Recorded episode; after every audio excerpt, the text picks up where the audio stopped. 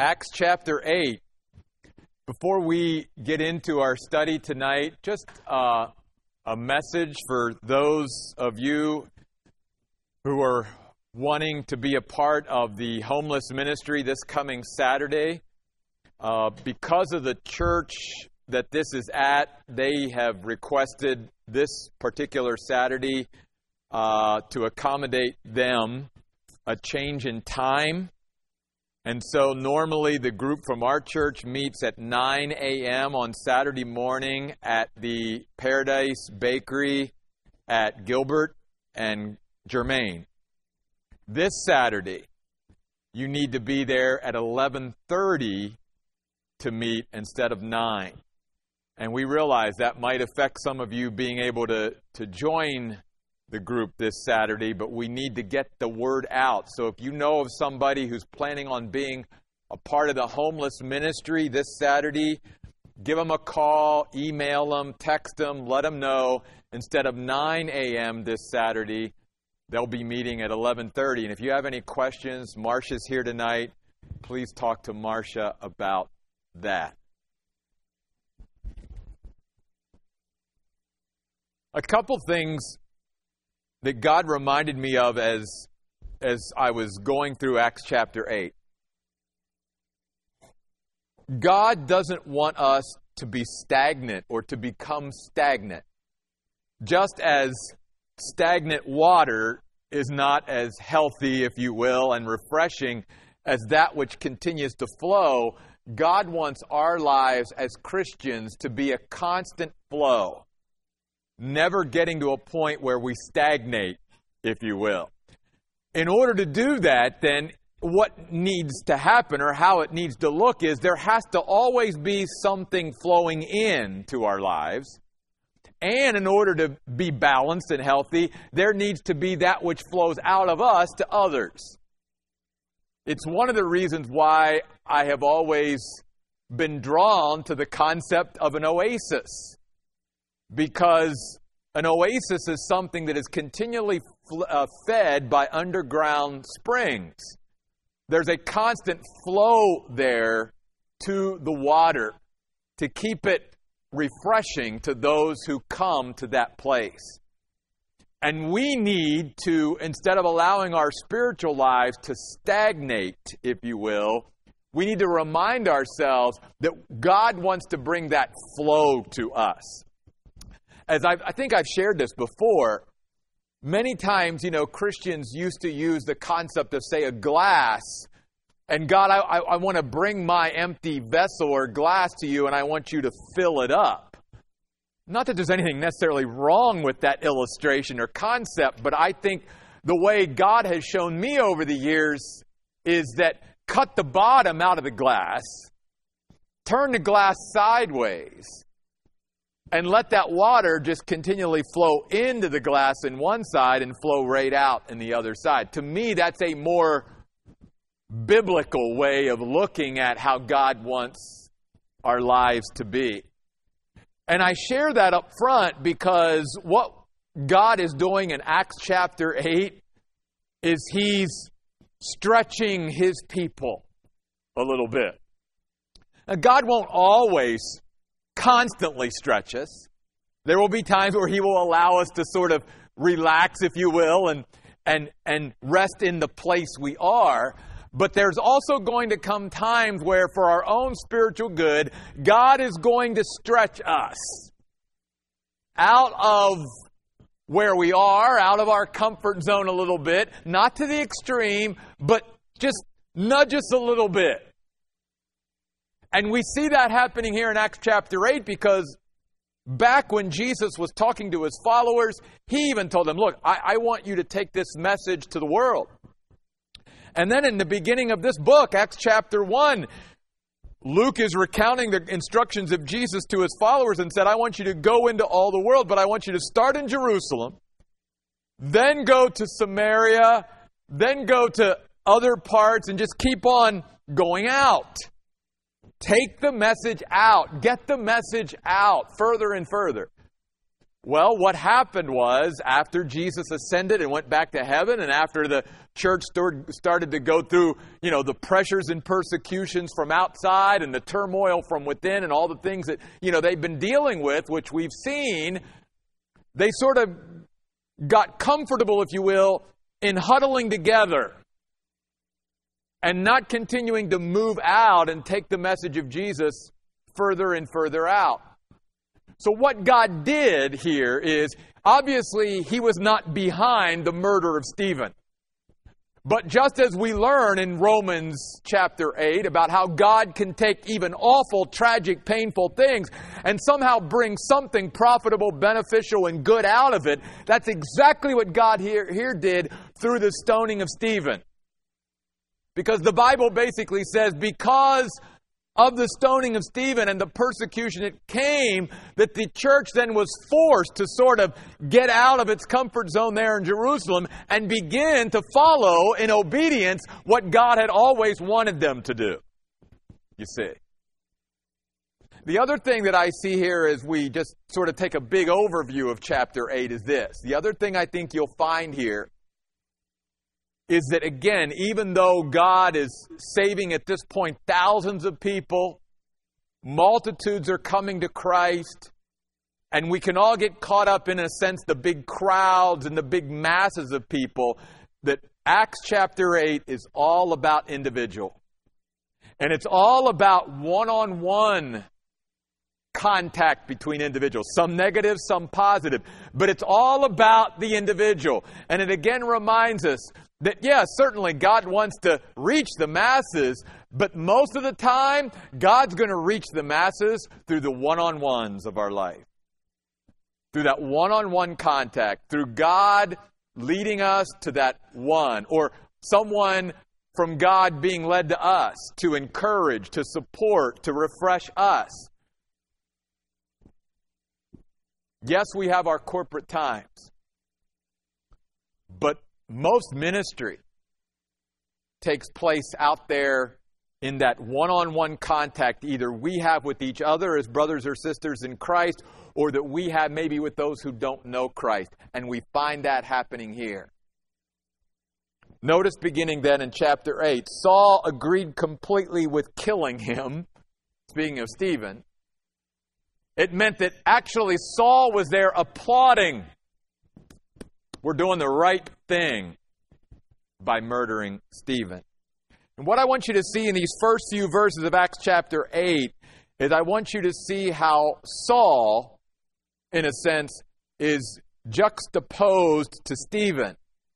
And how God was going to use Stephen and who Stephen was, and even how Stephen died, and the fact that Saul was a witness of that, he was going to use that in Saul's life, not only to bring Saul eventually to Christ here, but actually use this in Saul's life throughout his own ministry in life. Notice it says, Now on the next day, a great persecution began against the church in Jerusalem. And all except the apostles were forced to scatter throughout the regions of Judea and Samaria. Some devout men buried Stephen and made loud lamentation over him. But Saul was trying to destroy the church. Entering one house after another, he dragged off both men and women and put them in prison. Couple of things. First, I want us to go back and remind ourselves of what the church means. And I mean the word church. Why that's important is because, again, the church is being persecuted. The normal human reaction is if, if I'm being persecuted and, and I'm being harassed and I'm being troubled, I'm going to be that turtle that sort of goes back into its shell and to try to prevent that from happening. And yet, in the very word church, there is the concept that what it means is God has always wanted to call us out. That's literally what it means. Ecclesia. The called out ones. In other words, God doesn't want his people to remain in their private residences, is what the word ecclesia means. He wants us as his people to leave our private residences and to come out in public to corporately worship him as God. That's what the word church means. And therefore, by the very understanding of the meaning of the word church, again, counterintuitive, but God, all the while, while the church and why Christians are being persecuted because they're coming out in public willing to testify of their faith, the more they're being persecuted. And yet, God didn't want to change what the church was. In fact, what he's showing here is in spite of all the opposition, in spite of all the challenges, in spite of all the persecution, the message of Christ continues to grow, the message continues to spread, people's lives continue to change, and, and the church gets stronger in spite of the fact of all this persecution. The other thing I want to mention is this the word destroy in verse 3 that Paul was trying to do literally means to demoralize or to discourage. Interesting way of looking at how to destroy something, but it's an interesting concept and, and a reminder to us as Christians that that's actually a lot of how the enemy works or wants to work in our lives in order to destroy, if you will, our witness, our service, our ministry, our effectiveness for Christ, most of the time our enemy will try to discourage or demoralize us. And that's exactly what Paul was doing. Because by throwing all these Christians into prison, it was like, gee whiz, God, you know, you're telling us to get out there and to be the called out ones and to come out and be public about our faith and our witness. And yet, the more we, if, if we would hide, then Saul couldn't get us. But when we come out in public, he knows exactly where we are. But God was trying to teach his people again and stretch them and say, You got to trust me. I'm bigger than this. I'm bigger than Saul. I'm bigger than any persecution. Don't allow the enemy to demoralize or discourage you in spite of what you're going through. Continue to be obedient to me even during the times of persecution. And get out there and go public with Jesus. So you'll notice that again, Saul and Stephen sort of are playing off of each other it was very significant to Luke, through the inspiration of the Holy Spirit, to mention the fact that out of all the people that were there around the time of Stephen's sermon and message and Stephen's stoning, that it happened to be Saul. And I believe that Saul was forever impacted and influenced by this young man, Stephen, and by his death and how he died, and the fact that he was willing to die for believing in the resurrected Jesus. Now, one other point before we move on. Why that should be encouraging to us is that God wants us to live by faith. And He wants us to serve by faith, and He wants us to minister by faith. And there will be many times in our Christian lives where we won't even realize the impact or influence we had on another human being until we get to heaven. I've shared that before. And this is certainly true. Stephen was dead he was already with Jesus in heaven, and yet God was going to use his life and his death to greatly influence this guy, Saul, for the rest of his life in ministry. And how many people have been affected by Paul's ministry? And I think that Stephen is going to be rewarded by God for actually being a part of Saul's or Paul's ministry, if you will you and I don't always know the influence and impact we have on other people. Sometimes they never tell us. Sometimes we don't even know it. And that's why we just have to be the people of God that God calls us to be and let God use us. And going back to even Sunday, taking that light, and last Tuesday, taking that light and setting it on a hill like a city. So, in these first three verses, if I had to summarize as far as just maybe one word, two, that came to my mind, it would be the word courage. Just like at the beginning of the book of Joshua, where God told his people, listen, in order to take new ground spiritually, you got to be strong and courageous. And that's what God was telling his people here. In spite of the persecution, in spite of the fact you just saw one of your leaders murdered and stoned to death, I want you to take the gospel and continue to proclaim my name to the nations and be courageous and be strong in me. So you notice, verse 4. Now, those who had been forced to scatter went around proclaiming the good news of the word. We read that, but we don't. They're doing this on the heels of one of their own who did this being murdered. So, again, you can see the courage and the faith there to just trust God. Okay, God, I'm going to continue to live my life the way you want and just place my life in your hands. But now, we're going to transition to this next section. And if I had to use a word to describe this section, I would use the word caution. And the reason is for this. We're going to be introduced here to a man named Simon in this passage of Scripture. Simon, I believe, if you study this, it is clear that he is a false believer. I do not believe that this man ever really, truly accepted Jesus Christ as his Savior. Yet, he's part of the church. And what we are reminded of here is this not everybody who is part of the church is really part of the church. Did you understand that? Not everybody who is part of a, the church is really part of the church. Jesus said, Not everyone who says to me, Lord, Lord, is going to enter the kingdom of heaven. Jesus said, Look, it's not up to you as my people to separate the sheep from the goats. I will do that when the kingdom comes. So, in other words, Jesus even says, Look, there's going to be sheep and goats sort of mingled together. And I don't want you to focus on trying to separate it all out.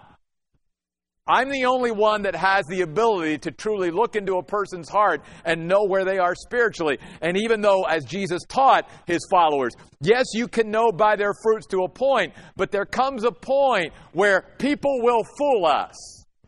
And I think what this section is reminding us of, especially in the early days of the church and even today, is just to be cautious in our relationships, even with those who profess or confess themselves as Christians. Because not everyone who is part of the church is part of the church. And we especially then have to be careful of who we give any kind of leadership or influential positions in the church to, especially if they're not really part of the church. There's that danger there. Which is why, in the first part of this chapter, certainly I see a call to courage, but in this section, I see a call to caution. And it's okay to be cautious with people, as we're going to see here in just a moment. So, verse 5, let's pick it up. We're just going to go down through this pretty quickly. Philip went down to the main city of Samaria and began proclaiming Christ to them. The crowds were paying attention with one mind to what Philip said. They were turning their minds to Philip as they heard and saw the miraculous signs he was performing. Unclean spirits, crying with loud shrieks, were coming out of many who were possessed, and many paralyzed and lame people were healed. So there was great joy in that city through the, what God was doing through Philip.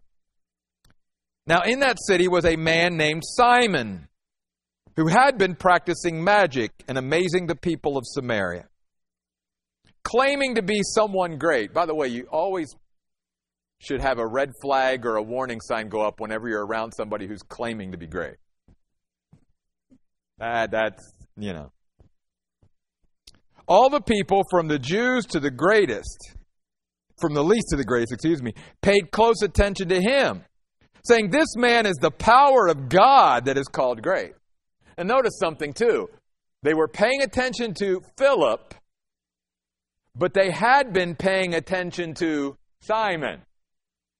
And now the attention that they were, had been giving to Simon, they were giving to Philip and to the message that Philip was bringing. And they paid close attention, verse 11, to him because he had amazed them for a long time with his magic. But when they received or believed Philip's message, as he was proclaiming the good news about the kingdom of God in the name of Jesus Christ, they began to be baptized, both men and women. Even Simon believed. And this is where many people, well, look, the Bible says Simon believed. You have to understand, the Bible sometimes is just using, uh, uh, as, as just being a commentary on what is the predominant sort of belief at the time. Even Simon himself believed, and after that he was baptized. And I believe what that's saying too is Philip was fooled, because I don't think Philip would have baptized somebody that he didn't really believe was a Christian. But what you're going to see here in just a moment is that the language that Peter uses is language that is never used, never used in the Bible in connection with a Christian. And I think Peter makes it clear that through the discernment of the Holy Spirit, that this man, Simon, outwardly was professing to be a believer. And if somebody asked him, Are you a Christian? he would probably have said, Yes, I believe, and I've been baptized. But Peter is going to expose, if you will, his false belief here in just a moment. So that's what the Bible goes on to say. Notice it says that after he was baptized, he stayed close to Philip constantly. And when he saw the signs and great miracles that were occurring, he was amazed. The one who had amazed others was now amazed. And when the apostles in Jerusalem heard that Samaria had accepted the word of God, they sent Peter and John to them. These two went down and prayed for them so that they would receive the Holy Spirit, for the Spirit had not yet come upon any of them but they had only been baptized in the name of the Lord Jesus. So then Peter and John placed their hands on the Samaritans and they received the Holy Spirit. I'm not going to take a lot of time tonight to go into this. Again, remember, Acts is a transition book. It is transitioning us from the Old Testament economy to the New Testament economy. Today, when a person accepts Jesus Christ, you and I don't need somebody to come lay hands on us to receive the Holy Spirit. So, why then, in this particular period of time, did God allow these apostles to be present and lay their hands on people so that there was, you know, sort of an outward symbolic thing of receiving the Holy Spirit? I think it was for several reasons. One, it was to, to unify the body of Christ, which was so important to God. That it wasn't Jewish believers in a Jewish church over here and Gentile believers in a Gentile church over here. That God wanted His people, if they were truly His people, to come together as one body in Christ at this point. And so for the Jewish apostles, if you will, the leaders of the church, to be present and in a sense to confirm or authenticate that these Gentiles were truly saved and receiving the Holy Spirit, I think was a, a big deal. And it was a way to unify and galvanize the church at this particular time. So now notice, I got to get to this. Verse 18. Now, Simon, when he saw this, that the Spirit was given through the laying on of the apostles' hands, offered them money, saying, Give me this power or authority too, so that everyone I place my hands on may receive the Holy Spirit. Notice, he wasn't asking for the Holy Spirit. He was asking for the authority that the apostles had been given by Christ to lay their hands on people and basically confer the Holy Spirit on them. That's what he wanted. He wanted position. He wanted power. He wanted authority. He didn't just want the Holy Spirit for himself. He wanted to be able to be in the position of the apostles of Jesus Christ. But Peter said to him, May your silver perish with you because you thought you could acquire God's gift with money. First of all, the word perish is never used in connection with a Christian. In fact, Jesus even said, You believe in me, you shall never perish. and I hope this is not offensive to anyone here tonight or anyone who listens to this on podcast. And this is not a paraphrase. I'm as close to the original language that Peter used as you can get. But basically, what Peter said to Simon is to hell with you and your money. Not language that's ever used in connection with a, a fellow believer, if you will. Then he says, You have no share or part in this matter because your heart is not right before God. Now, again, how did Peter know this? I think God was giving him discernment through the Holy Spirit. That, wait a minute, Peter, we need to stop here for a moment because here's a guy who is part of the church, but he's really not part of the church. Therefore, notice what Peter says in verse 22 repent of this wickedness of yours and pray to the Lord that he may perhaps forgive you for the intent of your heart. For I see that you are bitterly envious and in bondage to sin. The words that Peter uses here in verse 23 is that Simon was infected to the core with bitterness and envy, and he was tied up in sin. This does not describe a Christian who's been freed from sin through the blood of Jesus Christ at all. In fact, notice even Simon's reply. Simon doesn't say, okay, I'll pray to God. He doesn't even have the wherewithal or the confidence to even pray to God himself. He asked Peter to somehow pray to the Lord for him so that nothing of what he said may happen to him. Now, we don't know whatever happened to Simon. At, at this point, for whatever reason, the Holy Spirit just sort of left it there, left to our imagination of what's happening here. What, what did, did Simon ever get things right or whatever? But the reason I think this is so important here and for us is simply, again, as a reminder be cautious. Not everyone in our lifetime who claims to be a Christian is going to be a Christian, folks. Not everyone who confesses Christ is really saved. Not everyone who joins a church and is part of a church and is part of a, you know, and is baptized and comes to church regularly and is part of, that doesn't mean they're a Christian. They, in a sense, can be somewhat like Simon in that they can have all the externals, but it's the heart that matters. And so we see an example of that here. So then the Bible says, after Peter and John had solemnly testified and spoken the word of the Lord, they started back to Jerusalem, proclaiming the good news to many Samaritan villages as they went. Then we come to the last one, the one I want to spend the last 10 minutes on. And so you'll notice here, too, again, individuals. Stephen's influence on Saul. Then you have Philip's influence on Simon. Then you have Simon and Peter and this interaction, even though it was negative. And now we come to a, a, a high point, if you will, a more positive point. And that is now Philip being led by God to go and witness and bring about the salvation of this Ethiopian. And if I had to then use a word to describe this last part of Acts chapter 8, I would use the word compliant. Philip was absolutely surrendered, submissive, compliant to the will of God and to the leading of God in his life. And that's what God looks for. He looks for his people to be courageous, he looks for his people to be cautious at times, and he looks for his people to be compliant to him. Philip had to be a Gumby, he had to be flexible. God, here I am. Use me. And so notice what happens. Then an angel of the Lord says to Philip, Get up and go south on the road that goes down from Jerusalem to Gaza.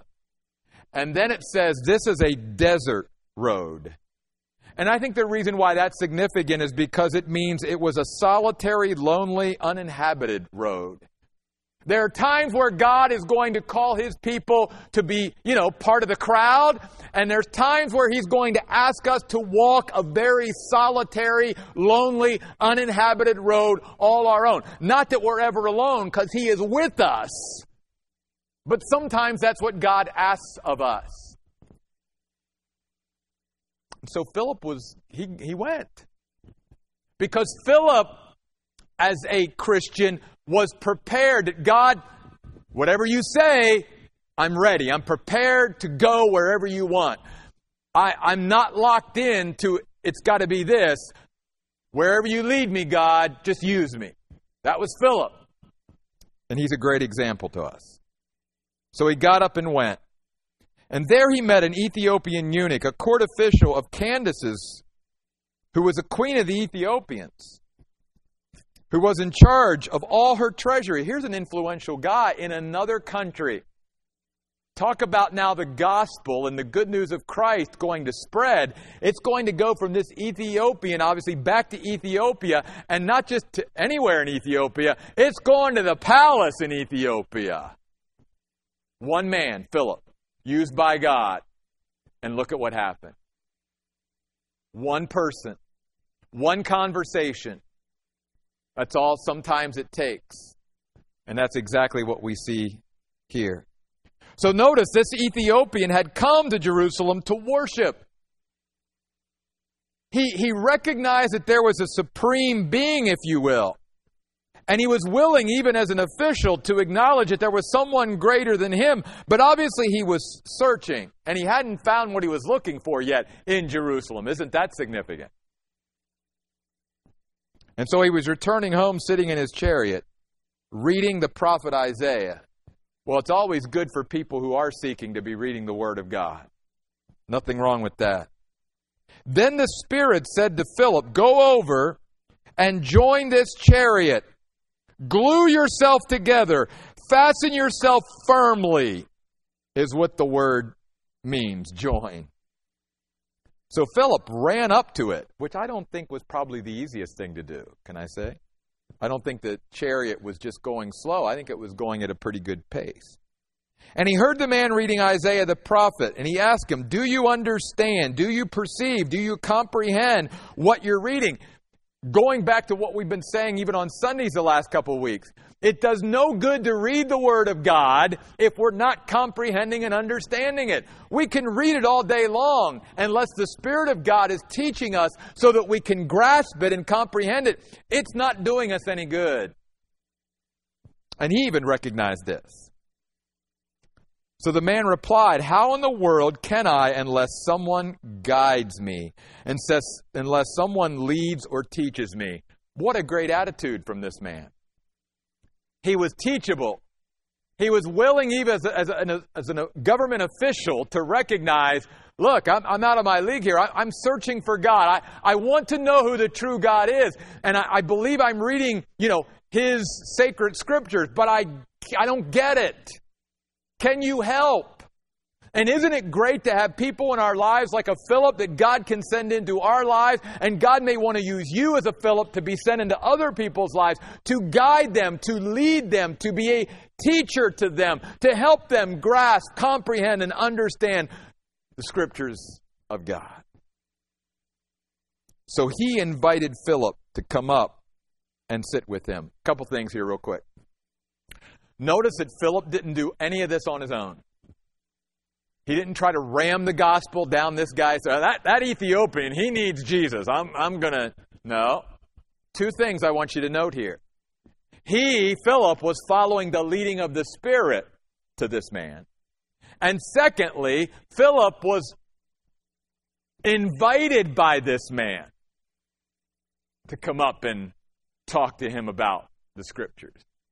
See, to me, that's what we need to be sensitive and looking for in seizing opportunities. Who is the Spirit of God leading us to? And then are we being invited further in by someone who is truly interested? Or are we trying to knock down a door that has been put up? Which is why many Christians then end up actually turning people off to God and off to the gospel because they've over the years tried to ram it down someone's throat who wasn't ready yet and been, had been prepared by the Holy Spirit of God to be ready like this man was. Just a good, to me, lesson in evangelism and in sharing our faith. Now, the passage of Scripture the man was reading was this He was led like a sheep to slaughter. Like a lamb before its shears is silent, he did not open his mouth. In humiliation, justice was taken from him. Who can describe his posterity? For his life was taken away from the earth. And I don't think it was any accident that this guy from Ethiopia was reading this passage of Scripture.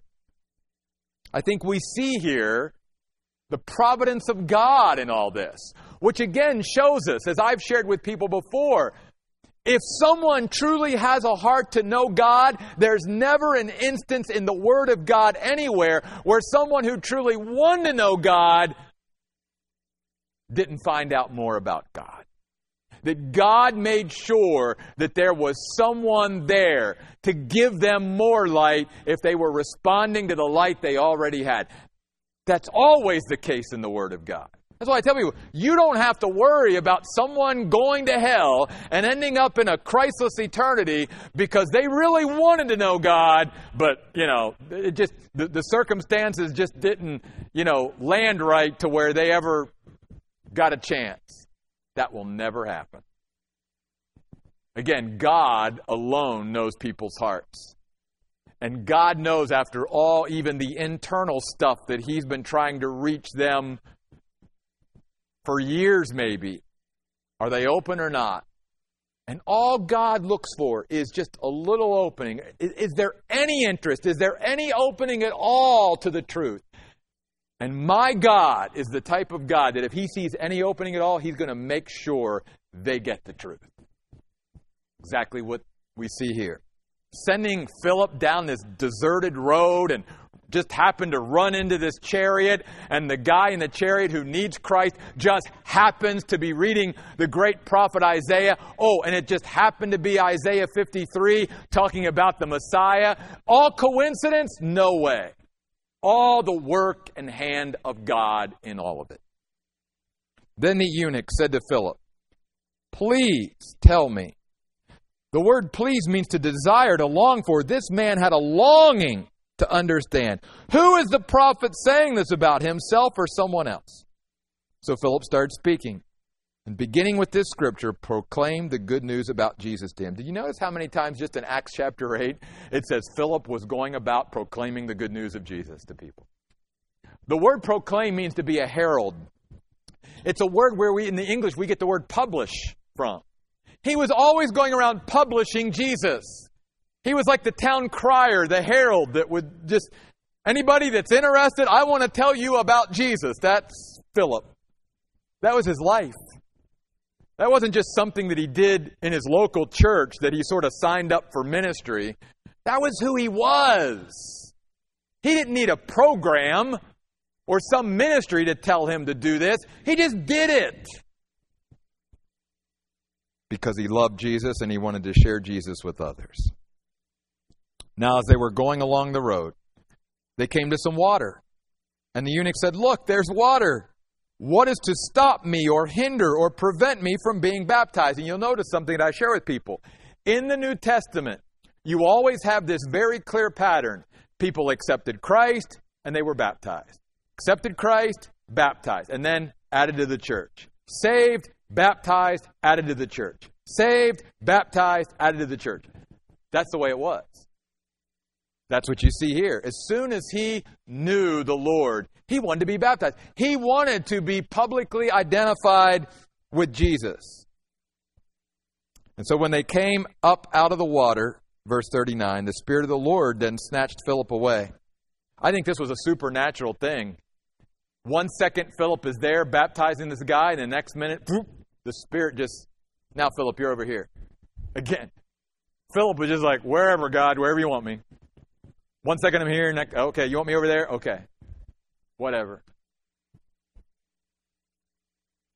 And the Bible says the eunuch did not see him anymore, but he did, did go on his way rejoicing. Philip, however, found himself at Azotus.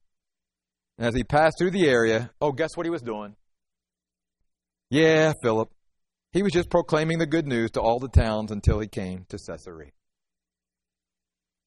A compliant young man who just went around telling other people about Jesus. And again, note this as we close tonight one on one. One on one. Yes, there will be ministry at times in group settings. I mean, obviously, Tuesday night, Sunday morning, we come together as a group. Hopefully, God works, ministers, teaches, all that encourages. But God doesn't want it just to be defined by that. That's why God tells us then, yes, come together, rally around each other, you know, come together to be encouraged and, and uplifted and refreshed and, and, and to grow. But then get out there individually into all your different neighborhoods and places of business and where you work and where you go to school, whatever, and let your then individual light shine and seize those opportunities where the Spirit of God and where maybe you may even be invited by someone to be a part of their life. And whether it's another Christian, to encourage and support and help and guide and teach, or maybe it's like Philip here. Maybe it's someone who doesn't know Christ, but they're really interested.